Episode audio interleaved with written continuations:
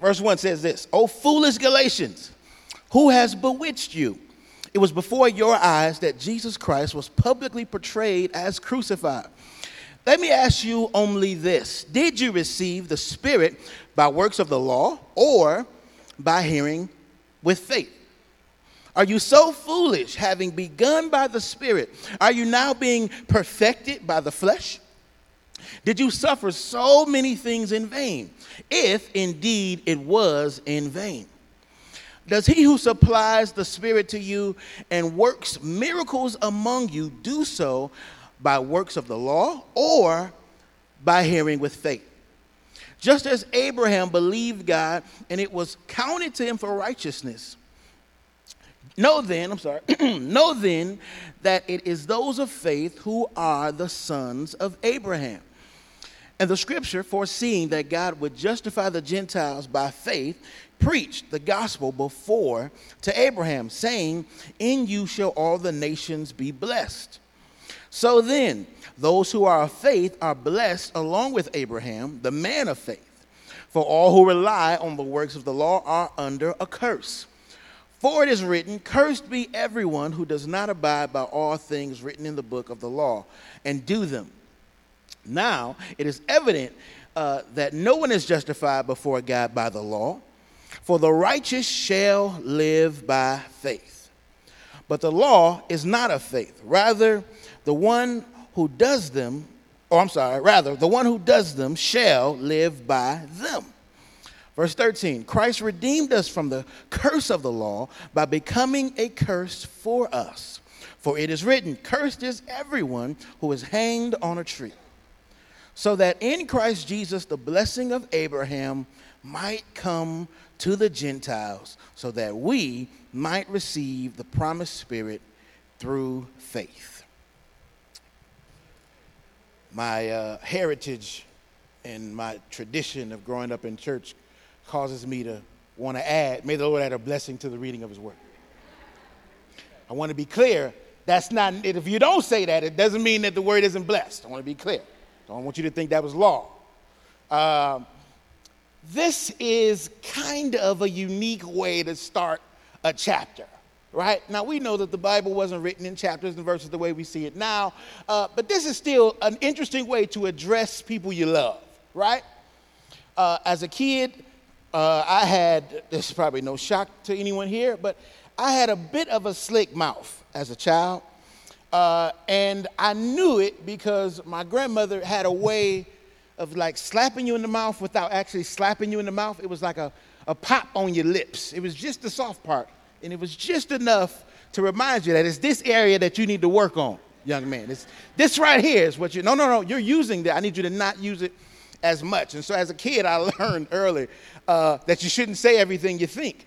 Uh, but then I got intelligent for a period of time and I started to say or preface my phrases to my grandparents like this uh, Hey, grandma, I'm not trying to be disrespectful.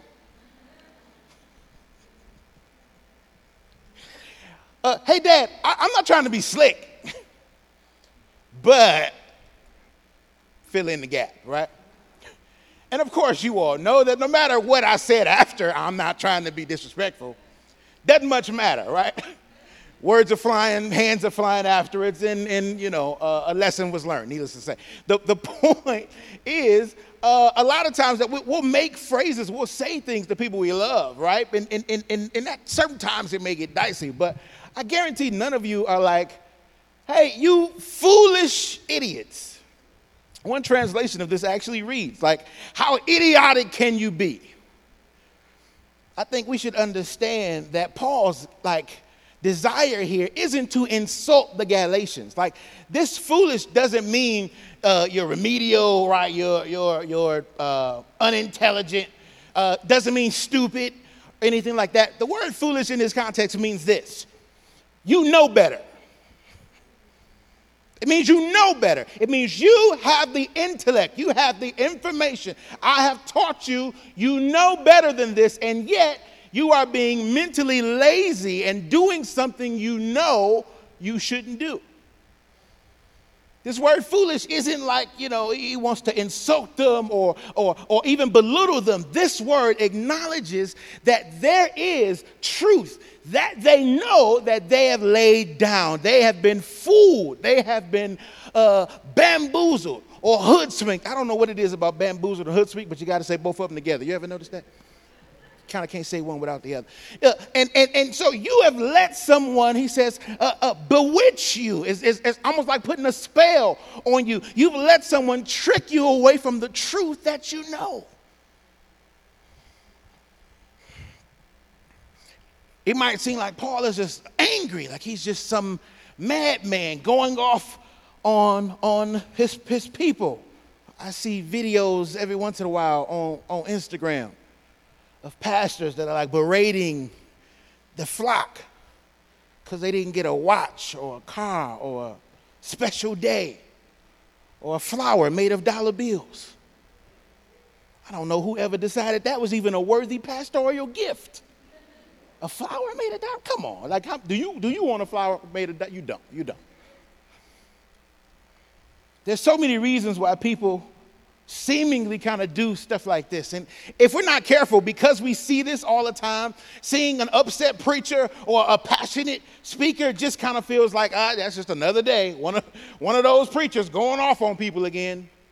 And we can almost like read this and like like not even see the urgency, like not even hear his heart, his passion in this sense. We just kind of write it off, oh, that's just one of those preachers.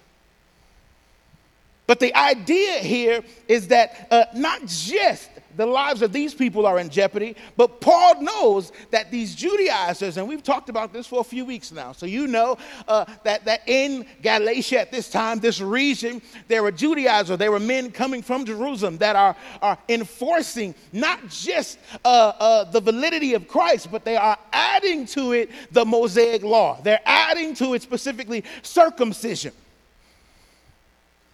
And for most of us, you know, like, again, granted, some of us, this won't hit you as hard. I mean, you know, maybe 60% of us, right?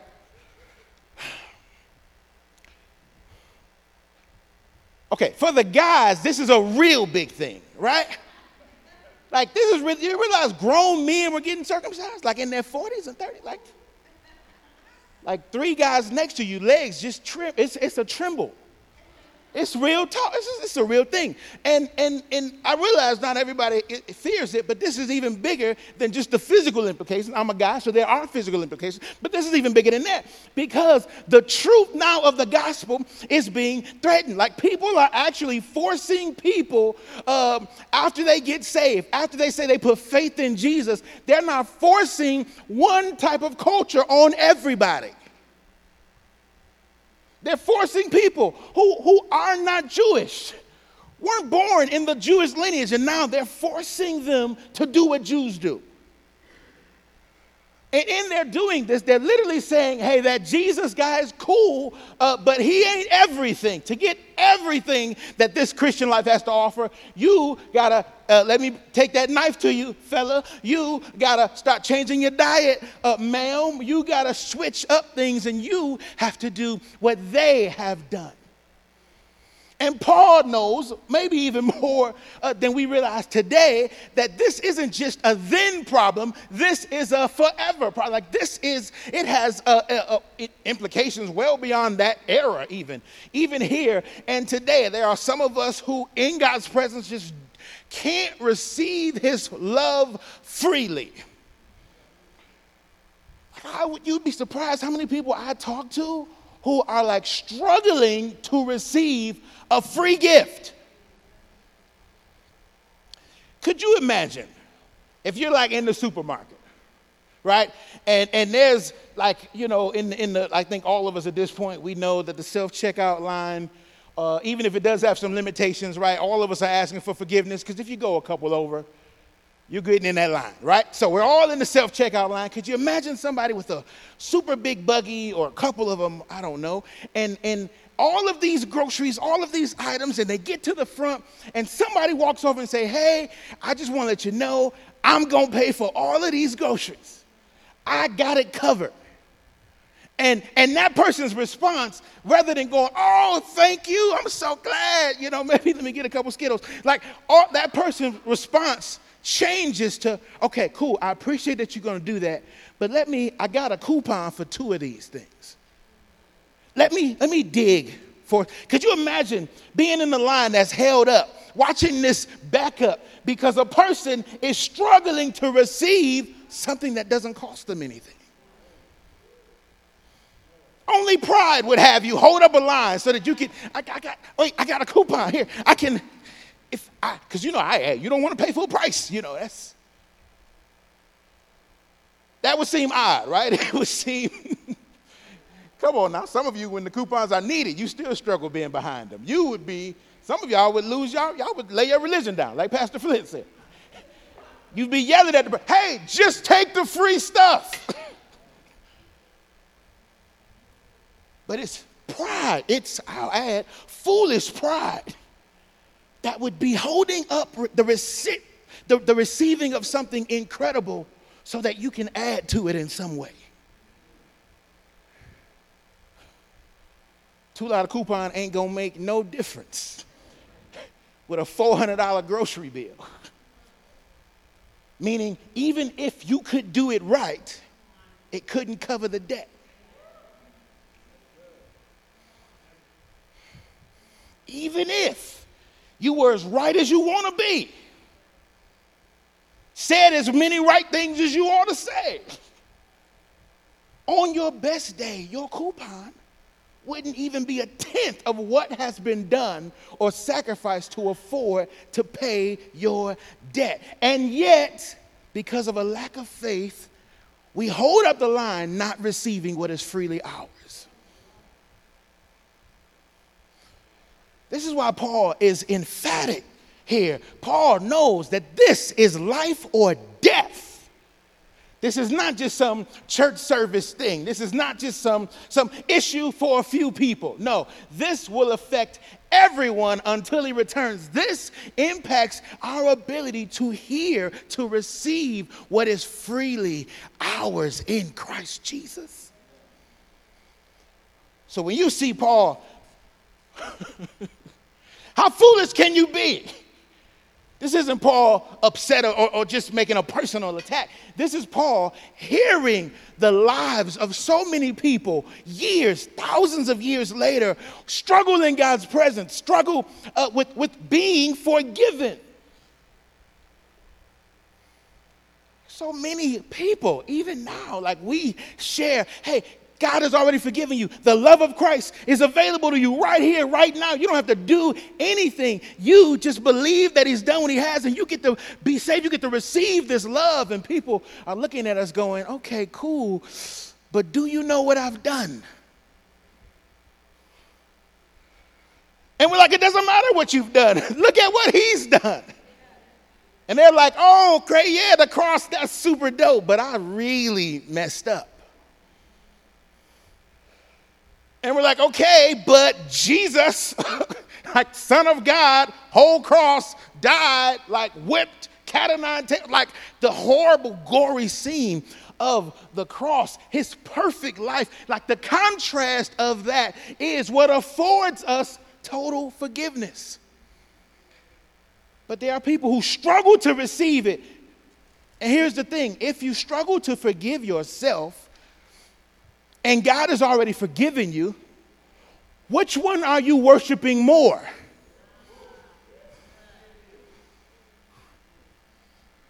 If your sins have been forgiven you by a holy God, creator of everything, if he looks at you and says, just now, We'll talk about it in a second. He says, like the thing about justification is it doesn't mean that now you've done everything right. No, it just means it's accounted, it's credited to your account. He looks and says, just. And then you, in his presence, go, ah, I know I'm forgiven, but I don't really feel forgiven. Who are you esteeming higher, him or you? See, this is why this is a very important thing because Some of us are shackled and burdened here now today. And here's the thing, right? You don't look like it. When people see you they talk to you, you're smiling, you're coherent, you can hold a conversation. Right? Some of us even perfect the idea of sharing an intimate part of our lives in an unintimate way. A little practice, you can get good at it. You can reference something from your past or your story of origin in a way where you're disconnected from it. I'll be honest with y'all, because I feel like if you got the mic, you got to go first. I would tell my story at different moments and times, and instead of saying I, I'd say you. I'd go, well, you know, everybody has a past, you know. So, yeah, I didn't grow up with my biological father, but you know, everybody, you know. What's that? That's acknowledging it happened, but being disconnected from it. I don't say, I have felt the loss of growing up without my biological father. Because to say that would connect me to it and you to me, really. But instead, we learn to use other words and phrases. Well, you know, everybody got a story. It's a nominal situation. You know, a lot of dads not in homes. You know, I ain't special. What does that do? That disconnects me so that I don't have to feel the weight of that sin, take it to God, and be forgiven. Like, does, does this make sense? Like, can't you see how, how something as simple as acknowledging you are forgiven and you are in a right standing with the God of the universe has impact on your day to day lives? Can I be honest with some of y'all? I pray for y'all single people. I pray for y'all. Because you, single people, you get to go out with other single people and you having all these conversations that are the fakest conversations two people ain't ever had. You didn't got all made up, wearing your very best fits and shoes and hair and whatever else you wear. I don't, I don't know. And you sit down in front of somebody as the very best version of yourself and try to hold this, this conversation. They just make something happen out of thin. Jesus, I pray for y'all. Because it's, it's, it's literally built on just presenting somebody what you think they want to see. And the problem with that is you never get to the real thing. And so, of course, if you do that long enough and then you actually start to like the representation of the person, it's like your agent and their agent got together, they cool. Then you decide, you know what? Our agents, our representation have been meeting, they've been having a good time together. You know? Let's take this to the next level. Let's get married. And then when you say, I do, both your agents walk off the stage. oh, it may take you a while. You know, you might make it to wedding night, honeymoon, you know. It might still be around. But at some point, guess what? They walking out. And now you, who you've always been, are now meeting them, who they've always been. And now, God forbid, you have to try to make something happen, make something beautiful. Now that the real you, with all of your childhood issues, all your relationships, is now sitting there with them. And whether you know it or not, at this moment is when the gospel becomes most real to us because the gospel says that no matter what you've done, when you receive it, when you accept it, you are now not just better, not just reformed, you are new. You're made new. You were dead, now you're alive to Christ. And now you have to try to make something happen. And so, one of the reasons why I pray, and again, single people, my, my daughter, she's anybody, young people, my nephews, I pray as much as I can because I know that in this world we are tempted to conceal our lack of forgiveness. We're tempted to, to, to, to create a decoration where you don't need to be forgiven to be successful. You realize some people even do church without acknowledging them being forgiven. I'll give you a hint. If you're ever in church and people are more excited about stuff God does than God, that's an indication that, hey, maybe somebody isn't acknowledging that we've been made free, made alive in Christ. And you know why? It's because we are trying to cover up our mess with stuff. When you realize that Christ has made you free and forgiven, do you realize you want nothing more than Him? Because I don't need stuff. I actually just need to be at peace with the God of the universe. Do you realize I can get stuff on my own once I'm at peace with the fact that He's forgiven who I am right now? This is why this is such an important thing, family. I can't, like, we can't just dive into Galatians and get to talking historical context if you're looking at this as a dumb problem. If you're looking at it and going, okay, well, that was done a long time ago, Fonz, that's antiquated. That has nothing to do with me now. I got bills, I got family, I got all of these other things going on. I'm, I'm way too busy. This is not like, God bless y'all preachers and all of that, but I need something practical.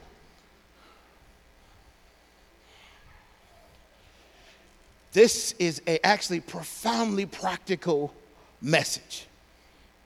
And it answers some profoundly practical questions. Matter of fact, some people would even say some of the best practical questions are actually theological questions. And I'll give you a couple as we get started. One is this once we are forgiven, once we are saved, once we say the prayer, we receive what Christ has done, now what? What do we do?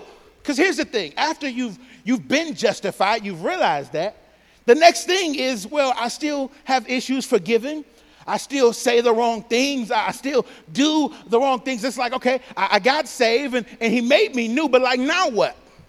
And that's one of the questions that this answers. Uh, there is this idea, not just of justification, which is being declared just or right, but sanctification, which is how we actually start to grow and become more like Jesus. And for so many church people uh, and just religious people alike, right? We believe that we're saved by grace through faith, but we're sanctified through trying really, really hard And so we come to God in faith. Yes, I believe it. Sometimes tears, sometimes not, depends on the person.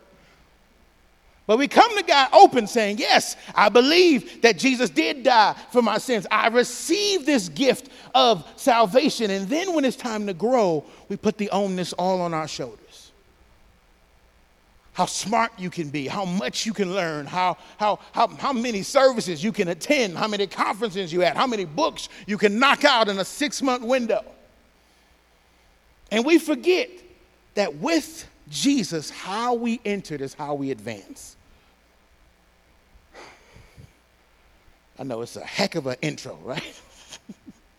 how we enter is how we advance. Meaning, and this is where Paul begins his, his, his question. He sets us right here. When Paul says in verse, uh, well, we'll start at one. We'll just go right back down to our question. It says, Oh, foolish Galatians, who has bewitched you? Who tricked you? It was before your eyes that Jesus Christ was publicly portrayed as crucified. So let me ask you this, only this. Now you know you're going to get it when somebody want to ask you just one question. Because there's usually more. Did you receive the Spirit by works of the law or by hearing with faith? Did you receive the Spirit by works of the law or the faith? So, now, a little historical context. Uh, so, Paul, at this time, again, his gospel, what he's been preaching, is under attack. Judaizers are telling the Galatian church that, hey, Paul has messed y'all up. He's preached the gospel that's incomplete. Paul has told you a little bit of the truth, but he's held back some of it from you. And that that he's held back is the Mosaic law part. We'll help you out and we'll help you uh, get the fullness of it by becoming a Jew, essentially. And so Paul has to now defend his gospel to the Galatian church. Everybody with me? So that's what he's doing. When he, what we see when he actually this starts three one, it ends about four. Actually, the end of chapter four. So for the next you know two chapters, Paul is laying out his theological argument. Basically, he's he's defending this gospel that he's preached, and what he's saying is, uh, he said, "Hey, how did y'all get in this in the first place?" Was it because you were such good law followers? Was it because of the works of the law? Was it because of circumcision? Or was it by the Spirit of God? Now, this is an interesting tactic because we don't see Paul use it all the time. Like, Paul is a very, you know, uh, you know, I think most of us, we probably call Paul an A type personality. He's very cut and dry, very straight to the point. Uh, and now he's actually appealing to their experience and saying, Hey, how did you experience uh, the fullness of God, the freedom of God? Was it by the works of the law or was it by his spirit that came and regenerated you? Did his spirit come and make the truth of the gospel more than just information to you?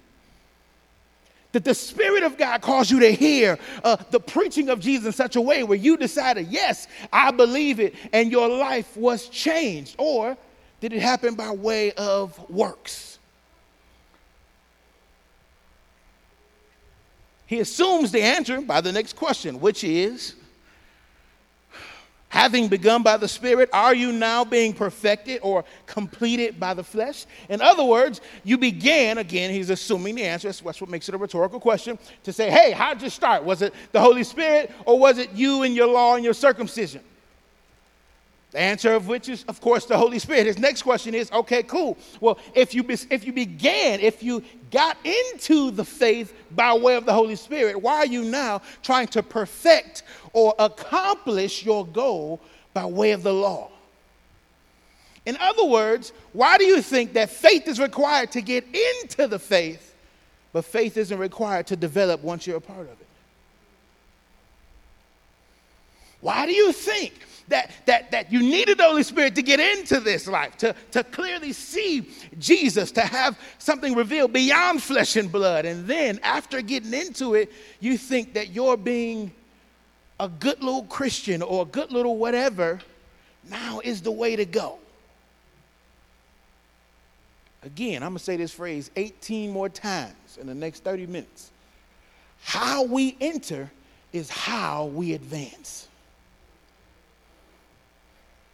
We did not enter into salvation because we were so good, we were crushing life so bad that God just had to come and get with us because we just had it all together.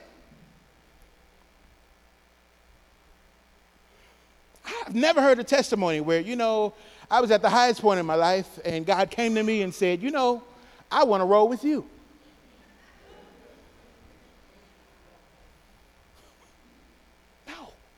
No. Most of our testimonies, most of our stories, it doesn't begin with us at the height. It begins with us at one of the lowest, right? It begins with us realizing the weight of our sin. It, it starts with us realizing how bankrupt we are. That's when the, when the blessed, the Beatitudes that says, Blessed are the poor in spirit. Well, poor in spirit means that you, you realize you don't have enough to pay the debt of your sin that you can't make up the difference, so to speak. You realize that you are inherently just not, you can't do it. You're not there. You're not good enough. You don't know enough. You're not smart enough. And you need help. And that bankruptcy of spirit, that poor in spirit, is how we come to know that we need a Savior. That's supposed to be there. And Paul said, Well, how was you so aware of that at one point, but now you aren't? This began because you recognized there was a deficiency in your ability to be everything God called you to be without Him. But somewhere along the line, it got capable for you to now turn yourself. He said, he said you, you began with the Spirit, but now you're being perfected in the flesh. In other words, even though this began with your relationship with God, now you are doing this work of making you smarter, wiser, better, stronger, mature. I love the disciplines of the church. Can I say that? I need to be honest. And I need to preface this with that. Otherwise, some of you might take this the wrong way. Love prayer. We've had three or four prayer meetings this week already. We had prayer meetings some of y'all didn't even know about that we had. People just walked in and got prayer. It's a, it's a beautiful thing. We had prayer on Friday too. That was great too. Love disciplines, love prayer, love fasting, love fellowship, celebration. That's beautiful. But, but we have this idea that the more disciplines we add to our life, the more mature we are.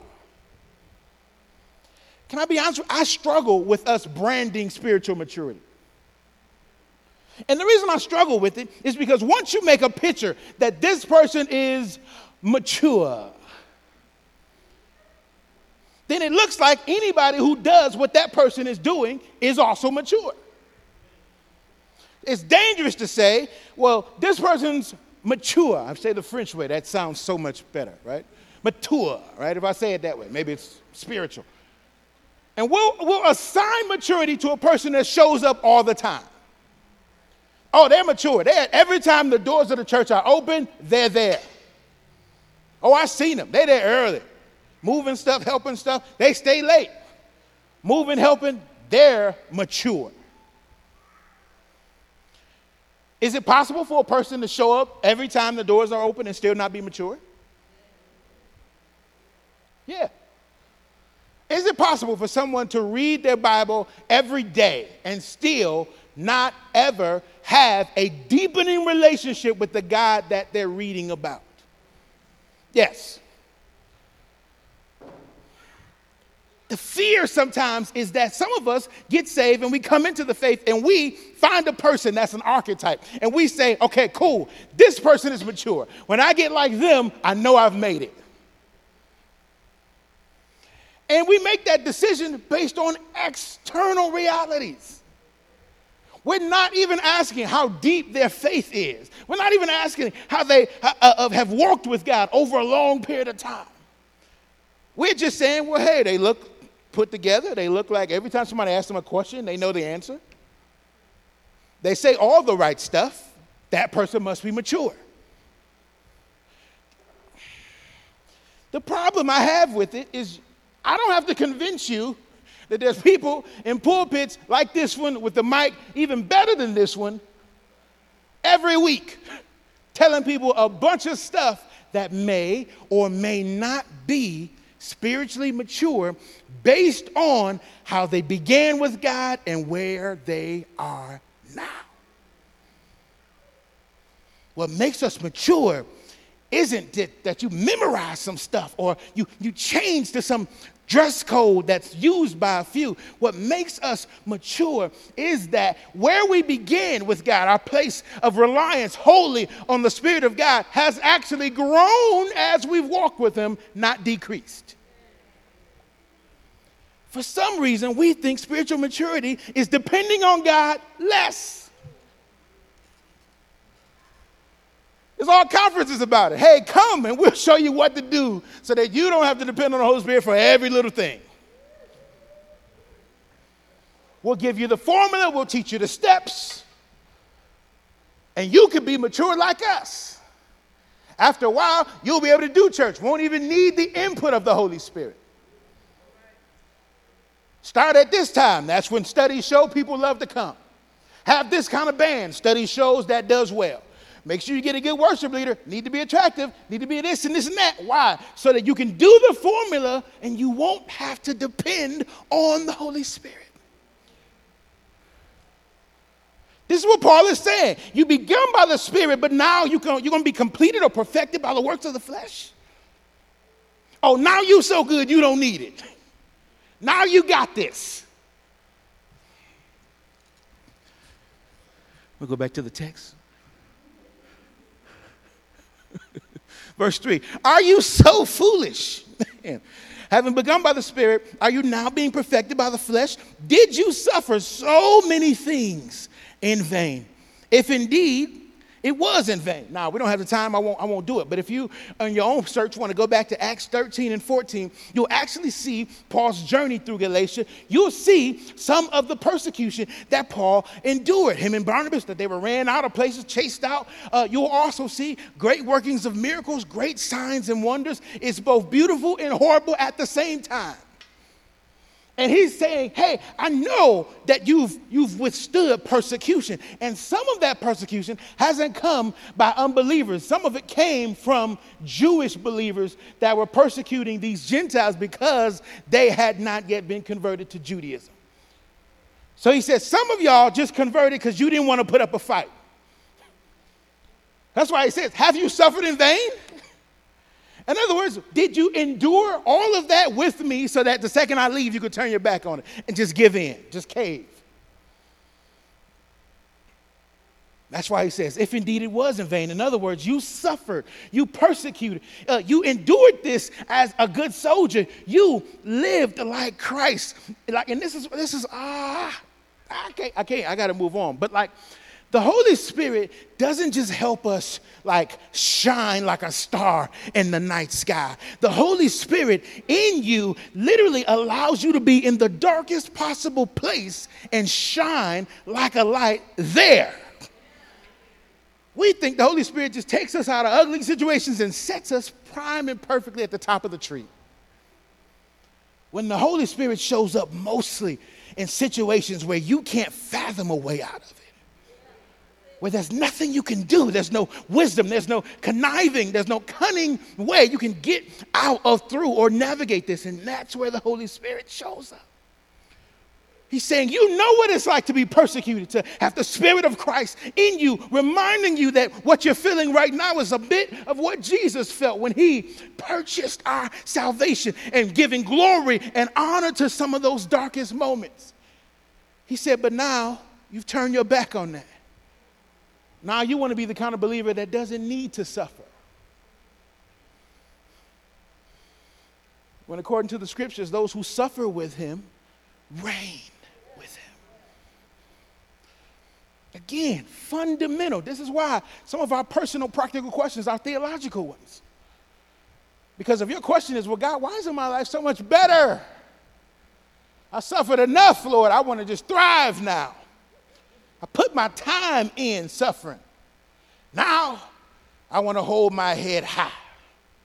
I want to strut like Buddy Love.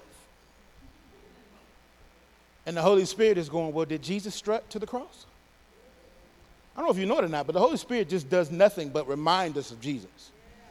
Like he does that all humans everywhere, in every language, all day long. He just testifies of Jesus over and over again. So we're having bad days, and Jesus is like, oh man, just my boss doesn't like me, and da da da da. And the Holy Spirit is like, well, yeah, yeah. Yeah, Jesus was hated by those he loved. And you're like, oh, my wife, she keeps wanting me to take out the trash. You know, I want to wait after my show, you know. I'm sorry, that's my house. I'm sorry. and the Holy Spirit, every time we have these, these hard moments, and I say those are trivial, right? Some of us, my brother Clarence, like we know real hard situations, like life threatening situations. And even there, the Holy Spirit is there, testifying of Jesus all day, all night. And this is the Holy Spirit that they've turned their backs on. And maybe us to some degree. Like maybe you and I, at, at certain places, places in our life, maybe we have abandoned the same spirit that works these miracles, the same spirit uh, that causes us to be persecuted but not give in. And maybe you and I, at certain points, have walked away. Maybe we've forgotten our conversion experience. Maybe we're not as connected as we once were to it. Like maybe some of us can't even remember when we got saved. Maybe just like, oh, you know, I just always know God. You know, me and him just been cool since the womb. We go way back, like four flats on the cat, whatever it is. Maybe we have lost our connection with the way we were pre Christ and how it was when he came and made everything new. I thank the Lord for the gift of technology that helps us even recall stories, how we were converted, what it was like. Let's check out a story of one of our own and their conversion story. We'll be right back.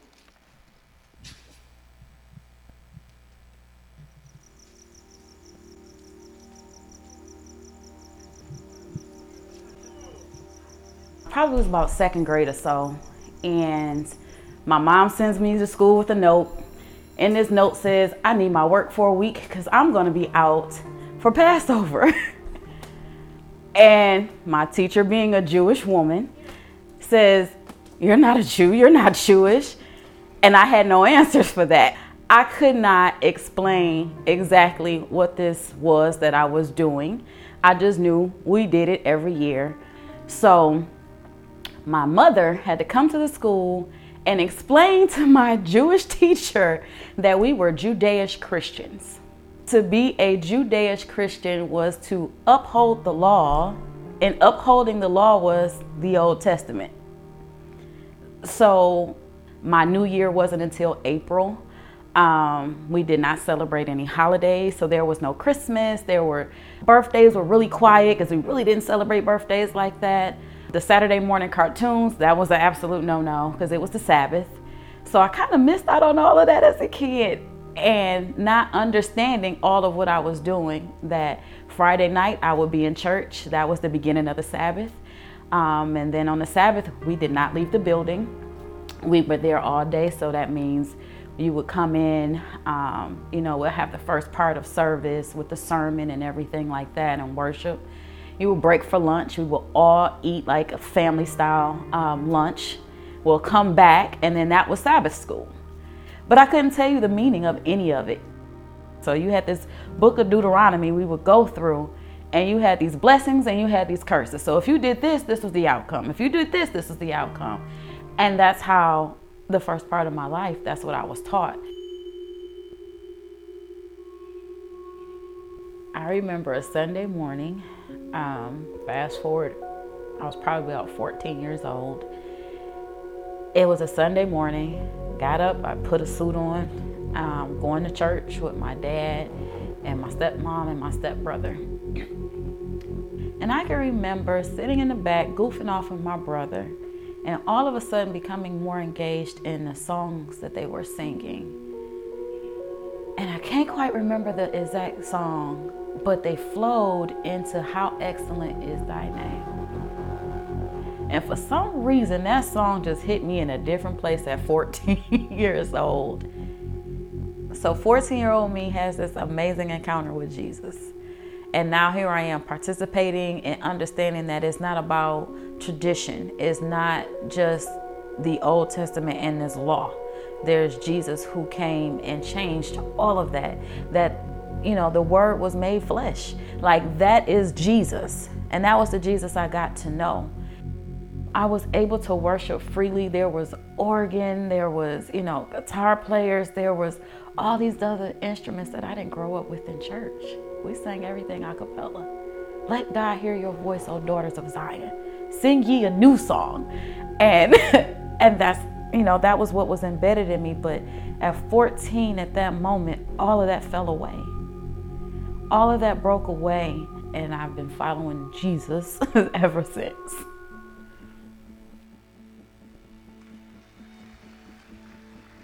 And so, you know, life goes on. Fast forward, I'm participating in church, I'm singing in a choir, and here I am, a 17 year old young lady, and I meet a man. and as he watched me continue with my walk with God and learning who I was and who Jesus was, he began his own. And watching him grow, you know, as an individual, but then us together as being a family and raising children. You have to see who Jesus really was in and through us.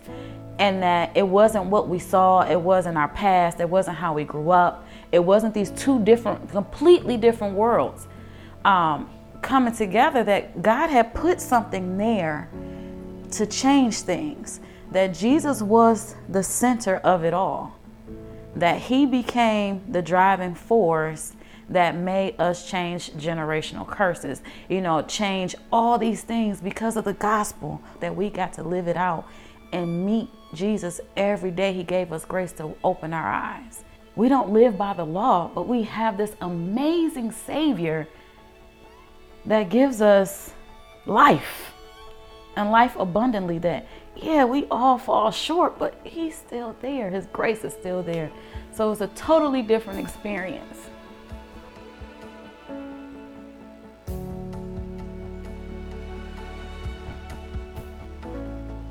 I am acceptable to God because of the work that Jesus has done.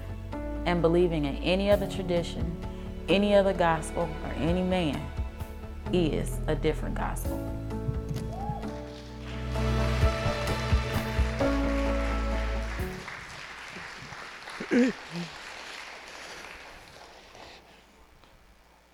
Thank the Lord for our sister Jocelyn, who's probably somewhere hiding right now. But we appreciate her letting us in on her conversion story so that we might consider our own. We might consider what it was like when we grew up, whatever way we grew up, when we had whatever experience we had, in that moment when God broke through all of that stuff with his love and his grace. She said, We don't live under the law, but we have a Savior who gives us grace. In the same way, Paul says this as he continues. I know some of you were looking at some files. I don't think you're going to make it to 14. I know. You didn't think I was, but we are. One way or the other. Uh, Paul says this in verse 6. Just as Abraham believed, and it was counted to him as righteousness. Know then that is those of faith who are the sons of Abraham. And the scriptures, foreseeing that God would justify the Gentiles by faith, preached the gospel beforehand to Abraham, saying, In you shall all of the nations be blessed. So then, those who are of faith are blessed along with Abraham, the man of faith. Now, I know that might sound odd. It may, you know, maybe the, the, the language is a little hard to get, but this is essentially what what Paul is saying here. Again, remember, this is Paul making this defense of his gospel. And what he's saying is, uh, as he's entered already last week, we went over what it means to uh, justification by faith. He's telling them that actually this did not begin with circumcision. Even the Jewish uh, heritage doesn't begin with circumcision. And for this reason, he doesn't reference Moses. He actually references Abraham, who is the father of this people, who the Bible says believed God. Now, to be clear here, the Bible doesn't say Abraham believed some stuff about God. The Bible does not say that Abraham took in some facts about God and decided, oh, he might be a good guy. No. Abraham believed God when God told Abraham this You have no kids right now. You're 99, but I'm going to make you a father of many nations. I am going to make you the premier father of so many descendants that he's like, look up at the sky, look up at the star. You're going to have more than that. Look at the, the sand on the beach. You're going to have more than that. I'm going to do this thing. And at that moment, the Bible says that Abraham, uh, he believed that, that God would fulfill his word, that this was the first kind of gospel in a sense. And this gospel was that God is going to use Abraham's lineage to save all nations, not just one. So imagine people are coming to this Galatian people saying, hey, you need to be like Moses, you need the law, you need to be circumcised. Which might have been a good argument, right? Somebody walks in and says today, hey, uh, Jesus did this, Martin Luther King Jr. did this, and Malcolm X did this. What you gonna do? Half of us are like, yep, I'm I don't even know what, what we're signing up for. But if those three did it, then yep, that sounds like something I want to be a part of. Well, in that day, what they would do is they would say, Jesus is circumcised. Moses is circumcised. Even your boy Paul, he's circumcised. They made this argument that everyone who has mattered in their heritage has done this. So they needed to do it as well. And what Paul is saying here is actually uh, that only makes sense if Abraham got circumcised to gain favor with God in the first place. And according to this passage, Abraham believed God and it was accounted to him for righteousness. He doesn't get circumcised for two chapters. No knife, yet full acceptance with God. Can you see what Paul is doing here? He's saying, they keep saying everybody got to be circumcised. Everybody got to be circumcised. Well, guess what? Abraham found favor in God's sight, not because of his circumcision, not because there was a knife and it was and all that other stuff. No, he believed God when God told him what he would do. He believed that God exactly is who he is and that he will do what he said he will do. And the Bible says that was the first kind of gospel. And even that gospel wasn't limited to just one people group. All nations of you will be blessed through you. What is this? This is Paul making a very clear argument that our justification by faith is actually not new. In other words, Paul wasn't the first person to preach this. What he's saying is, you think that I made something up. No, I got it from your father. Shut up. He said, I got this from you. The father of many nations. He was the first one to access uh, God because of his faith, not because of his works. He was circumcised later, but he believed God. And, and even the, the situation that he references uh, is this thing. And I've talked about it. He told uh, Abraham he would give him a son and he would have all these descendants, and Abraham did what we do. Well, God, how will I know if it's so? How will I know if this is really going to come to pass or if it's really going to happen? And they had this thing they would do at the time where they would take sacrificed animals and they would cut them down the middle, but they would face them opposite of each other. And then they would walk through, both, both parties would walk through. And what this was was, an, was a type of old covenant. This was a sign, a symbol that said, hey, we both are going to do what this requires, otherwise, let us be like these dead animals here. Abraham has this moment where he, he sets up everything. He lays the animals out, but then he falls asleep. And God, the Bible says, this like smoking pot in this fire walks through the animals. In other words, God made a covenant with himself on behalf of Abraham.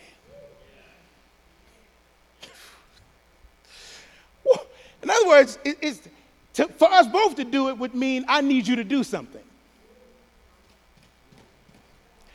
Normally, two people got to walk through. They got it's like today. Two people got to shake hands. They got to agree. We got to have a notary. It's got to be official. And God says He looked around. ain't nobody else, so I'll do it. He said, "I'll make a covenant with you. I ain't worried about what you're gonna do because I know what I will do. God is the one that makes the covenant, not because Abraham is circumcised. oh man."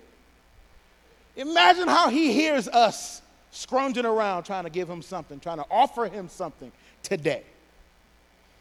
He's already set this thing up where there uh, uh, is, again, the way we enter is the way we advance. Understand, even after you get into faith and you've been studying and you got you some scriptures and you got you maybe a little revelation, a little insight, and you think now, now you got something to offer him. You thinking, oh, yeah, when you first met me, God, I wasn't worth much. But now, I've been walking with you a while and prayed. I done learned some things. I can hold you down, God.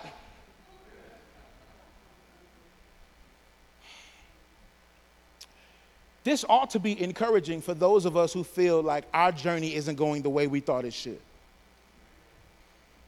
Because what it means is you think your journey is based on you. So some of you are going, Well, I've been walking with God for a long time and I want to see more. I want to see more development and more growth. I want to be more like Jesus and I've been trying to get it to happen, but it just hasn't happened the way it looks like it's happening for her or happening for him or happening for them. And the truth is that isn't is not contingent or dependent upon you relying on the law, relying on your works, relying on how much scripture you learn or, or how many prayer meetings you can attend. It's not based on you relying on how many spiritual disciplines you can master in and of yourself. It's based on one thing, which is do you believe God? What if your growth wasn't about uh, how uh, much you know or how much you do or how much you say or how much you don't say, but it was about do you believe God more today than you did when you started or less? And I know at first all of us are going to say, Yes, I totally believe more. Think about it. When you first believed, you fully believed that his sacrifice was enough to save you. You fully believed that he could take care of your sins, that it wasn't a need. You didn't need to add anything to it. But after being saved for some time, now you feel a need to add to it with your works. What does that mean? It means that faith has decreased as my ability has increased. That's why what he says in verse 10 those who rely on the law. I think, we think that, you know, I need more faith, God. I need more faith. I need to do more. Well, the truth is, you might not actually need more faith. Maybe you need to wrangle together the faith that you have that's now scattered about all of these other things. Because the truth is, some of you got a lot of faith. You just have a lot of faith in you. Let's be honest. My wife reminds me, I got faith in Jeep every time I get in that car and go somewhere. I'm believing that they made it, that it works. I got faith in my own ability. I got faith in, in my ability to learn. I got faith in, in my family. I got faith in my brothers and my sister. I got, I got, we, we got faith for a whole lot of things. We got faith in 401ks, praying that works out one day, right? Like, like we got faith scattered all about. What would it look like for you to just gather all of that scattered faith? I think maybe this is why some of us struggle forgiving ourselves and other people. Because truthfully, even though God has forgiven us, we can't forgive them because what they did was just so egregious. It was so unnecessary, so heart wrenching. And even, hear me, even though what they did is awful, I'm sure of it think if I sat down with, with, with as many as, as I could and we talked about things that it's hard to forgive, I guarantee those would be hard, real things, real traumas. So we're not belittling those, we're not uh, denigrating those. They are real. But could it be that when the God of the universe forgives us, when the only one holy and righteous forgives us, and we refuse to forgive somebody else, we're thinking that there is a righteousness there that will exceed that of Jesus's? Like, think about it. If I can't forgive me, it's because I think my own righteousness is higher. I think that if I did it the right way, it would matter more. I think that if I was better, I would have something to offer Jesus. So I struggle forgiving myself because I wrestle with his forgiveness and me being worth it. And the truth of the gospel is that it offends all of us equally because none of us are good enough to have it. Not one of us. The speaker tells the analogy of three swimmers one Olympic swimmer, one so so, one not at all. I imagine that last one might have been from Detroit. I heard a lot of y'all can't swim. I don't know why. I don't, I don't, I don't know if that's the east side, west side. Is that both? I don't know. I'm from Pontiac. I, I don't know. Anyway, uh, the idea is if one can't swim at all, one can barely swim, and one is an Olympic swimmer. If they got to swim 200 miles, guess what? Everybody drowning. So it doesn't matter who got further before they drowned. Doesn't matter how far you got before you gave it up. Doesn't matter because you're not going to get there ultimately. In other words, our inability to forgive somebody else is because we have elevated another person's righteousness ahead of that of God's. And so some of you won't be able to, hear me, you won't be able to forgive until you demote their righteousness and place it up under that of God's.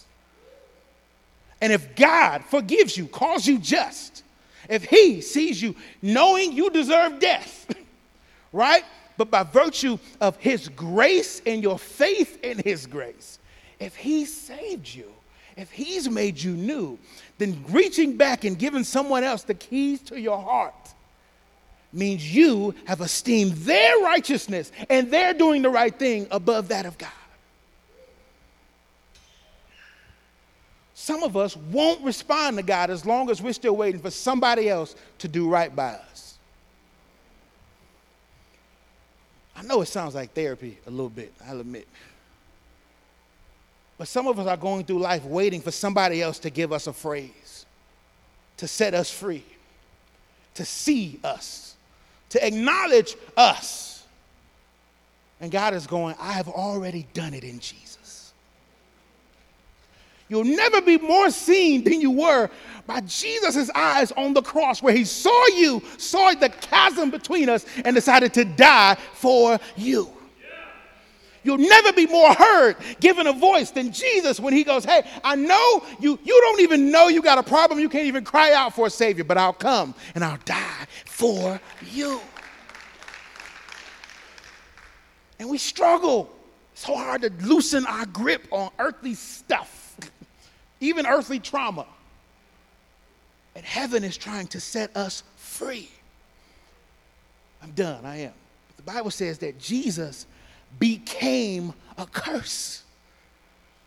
Like we talked about this oath where you walk through, and if you don't do it, you're like those sacrificed pieces. But the Bible says that Abraham, it was counted to him for righteousness. It was accredited. It was reckoned. That's an accounting term, which just means it gets added to his account. His account was, was increased, accrued, if you will. Meanwhile, Jesus's was debited. Jesus pays the cost of someone that could not keep the law. The irony, though, is Jesus lived perfectly under the law. Think about this Jesus did no sin. The Bible says, He who knew no sin. Let's be clear. There was never a point where Jesus was a sinner. He was made to become sin so that we could become the righteousness of Christ. Like this, this is how this works, which means, this is what it means. It means nobody can keep the law. Nobody can live as a law keeper. This is why it's a curse. There was way to atone when you made mistakes. Most Jewish people would, would acknowledge that. There's ways to atone when they make mistakes. But imagine those trips back and forth to the temple. Because you just got back, but then you made a mistake and now you got to go back again. Right? But then on the way back, ah, not right. Now they got to go back.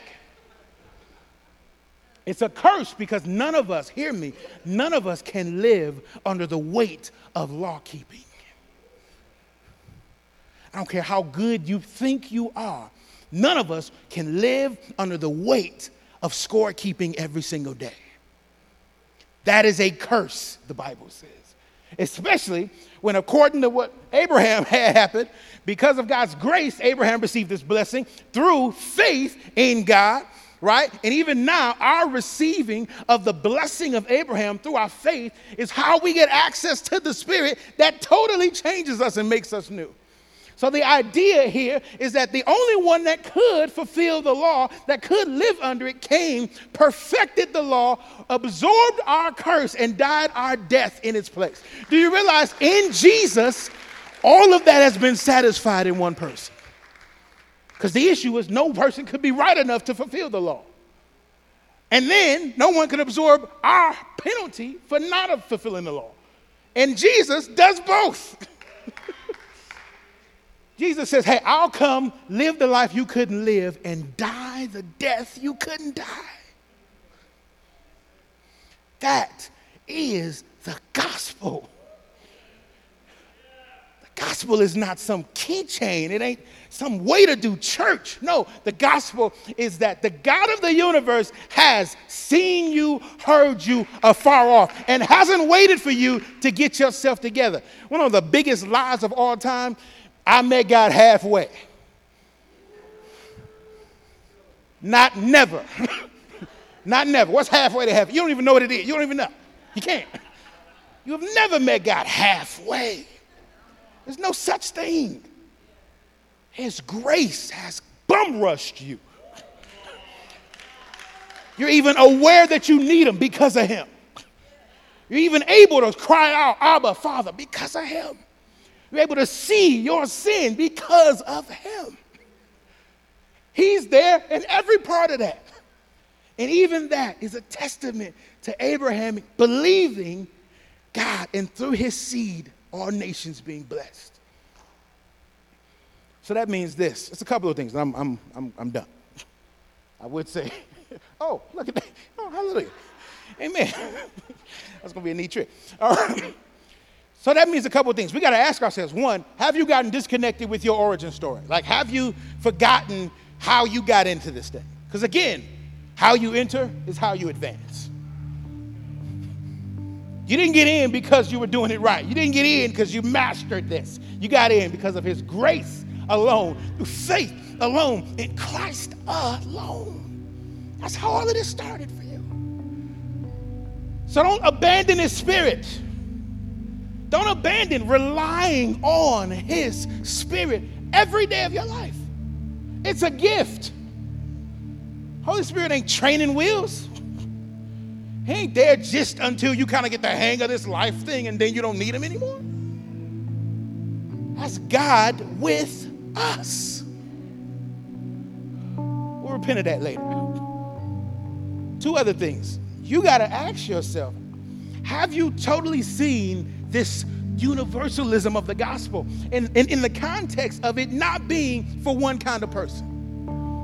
The gospel has worked all throughout eras and decades and centuries because it cannot be owned or possessed by one culture. I'm gonna say something. It's gonna be rough at first, but I think you will get there afterwards. The gospel isn't black or white. There's no such thing as a black gospel. It's not a white gospel. It's not a Spanish gospel. God's heart has never been for there to be a black church, for that to be necessary. You realize the people who started the black church didn't even want to do it? There's documented testimony. They didn't want to, but they weren't allowed to worship. So, guess what they did? Well, hey, it was a theological issue. Are we going to do it or are we not? But it wasn't God's heart. God's heart is not for one people to possess the gospel. It works in any culture. It works in tribes that don't have uh, electricity. The gospel works there. It, it, it thrives. It, it, flourishes there. It works here on the east side or the west side. It works in, in, in D.C. or Detroit or L.A. or Mumbai. The gospel works everywhere because no one style or type owns it. Nobody has the patent on the gospel. The gospel ain't a style. It's not a, it's definitely not a genre. Please don't get me. Definitely ain't that.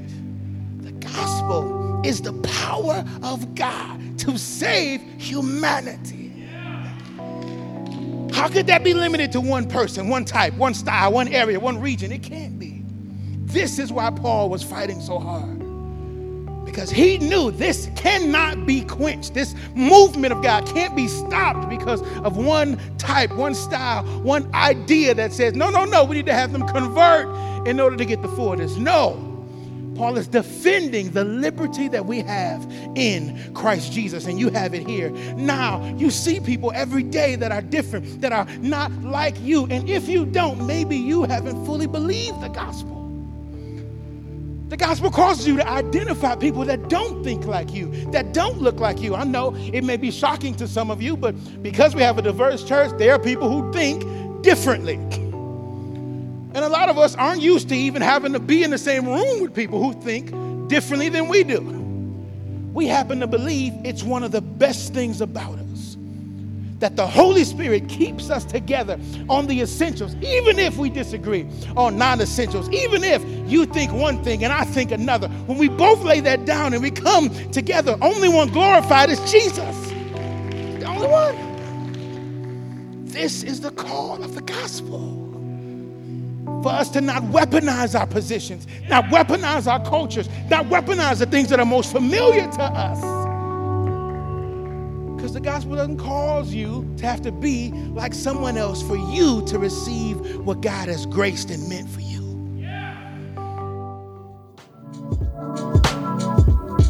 Thank you for listening to the Detroit Church Podcast. We'd love you to subscribe, like, and rate. And if you're not already, you can follow us on social media by searching for Detroit Church.